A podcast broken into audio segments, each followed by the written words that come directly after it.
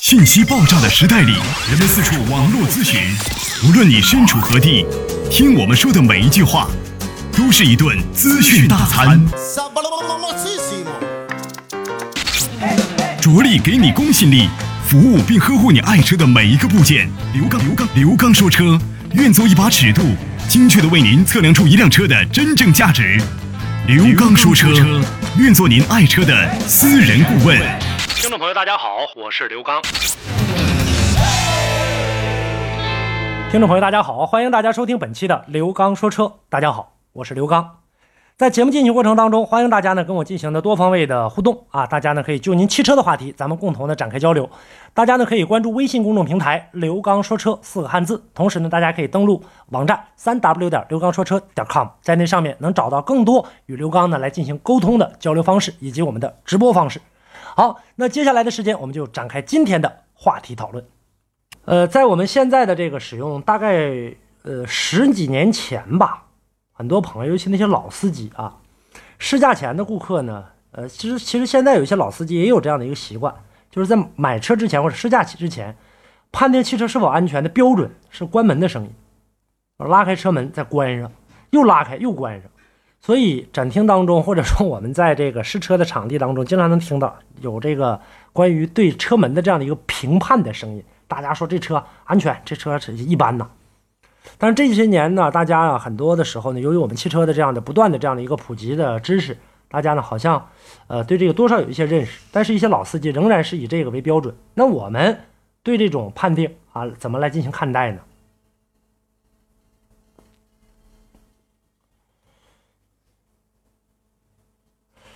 最早啊，我们以这个叫日系车和这个美系车来进行的这个评判的这样的一个标准是最多的啊。大家觉得日系钣金薄啊，关几下的话是现在这个日系车这个安全性不行。然后美系车关门声之后呢很厚重，听起来，然后说这车安全性好啊，咱就买这个。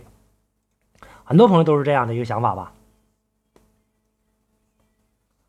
那么今天的节目当中，我们想跟大家呢共同来说一说呢，就是说靠关门声音呐来衡量一台车的这样的一个用料是不是足、是不是安全的这样的一个情况啊，这种方法简直是太过时，而且太不实用了。听好，太不实用了。大多数呢，呃，感觉到的都是一种心理的安慰。实际上来讲的话呢，咱们每个人呢，这个在选择车辆或者在平时生活当中其他的这个事情处理上，大家呢，呃，都不傻。但是汽车厂。要算得上比咱们更精明，所以说同级别车型当中，它们的差别相对来说呢都比较小啊，特别是安全性方面，很多人认为说那这不安全的车和这个所谓的安全的车，那么你在真正使用的过程当中，它表现的效果并没有你从车门试出来那么好，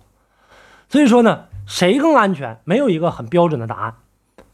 我原来在节目当中也跟大家说过，就从碰撞的这样的一个角度上来看，从你当时的碰撞的一个特定条件，你的速度。你的碰撞角度啊，你的这个行驶的这个轨迹的碰撞，这都是有一定关系的。所以说，不管是咱们自主品牌的国内的车，还是这种合资车型，关门声音呢变沉，不见得说就非常扎实，但是给人感觉是很扎实的。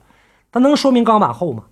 很多啊，这个光四 S 店的朋友大家都知道，就是说现在美系的车，所谓的大家这种安全的车，包括钢板的这个厚度，按下去拿纸按按按这凹度，看能下去多大一个坑。而且车门内部的结构和隔音材料，这都是有区别的。关门声音呢，在这个过程当中，有的听起来很接近，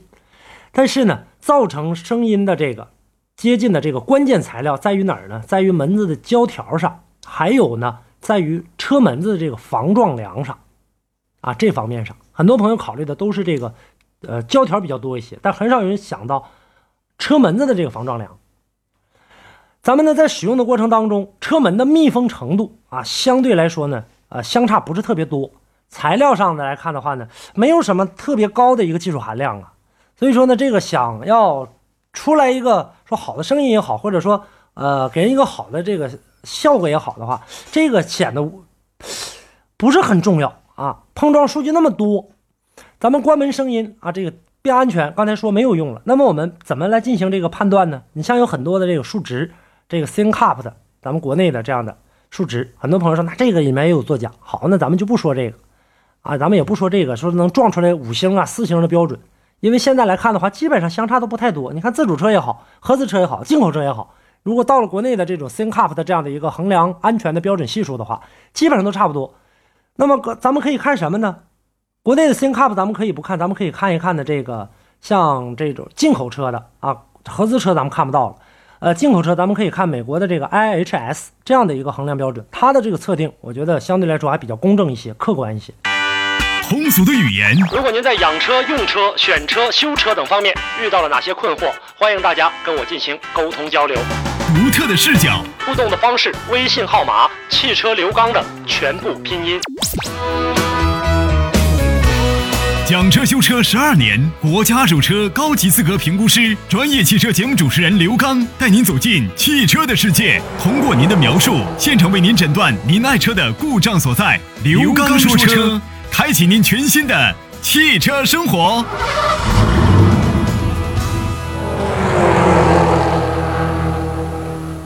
另外呢，咱们在配置单上看不到的这些安全性，现在呢，整个中国市场的品牌呢也非常的火。咱们自主品牌的，除了这个 ThinkUp 的数据之外，那么在整个的这个使用过程当中，我们呢可以呢通过呢整个的车身的这样的一个安全配置啊来进行这个判定。那么安全配置呢，在以前的这个节目当中跟大家也讲过，有一些呢这个安全配置，还有一些大家所忽略掉的一些安全配置。车身材料使用的都是什么样的一个材料？市场上现在绝大部分的车都是承载式车身，车身的这个刚度基本能判断出碰撞时的一个安全性。有必要的是呢，我们像钢材分为很多种，像普通钢材呀、高强度钢材呀，还是呢这种呃铝制的这样的一种材料。那你像有一些车型在使用的过程当中换代了之后，可能换的会更好啊，比原来的这个钢材的这样的一个韧性和这个拉伸强度啊，这个要更高一些。还有呢。有一些车型呢，在设计的过程当中，它的一个溃缩的反应能力，还有一个呃撞击力的这样的一个传导能力，这些才是决定这台车安全与否的这样的一个衡量标准。当然，我们在使用的这个过程当中，去研究这些方面的时候，那么咱们需要呢，去深一步的去进行了解这台车使用的这样的一个材质啊，或者说使用的这样的一个呃质量啊，在设计的过程当中，它的这样的一个安全的这样的一个。呃，设计标准呢，这些才是值得我们的去这个真正关注的。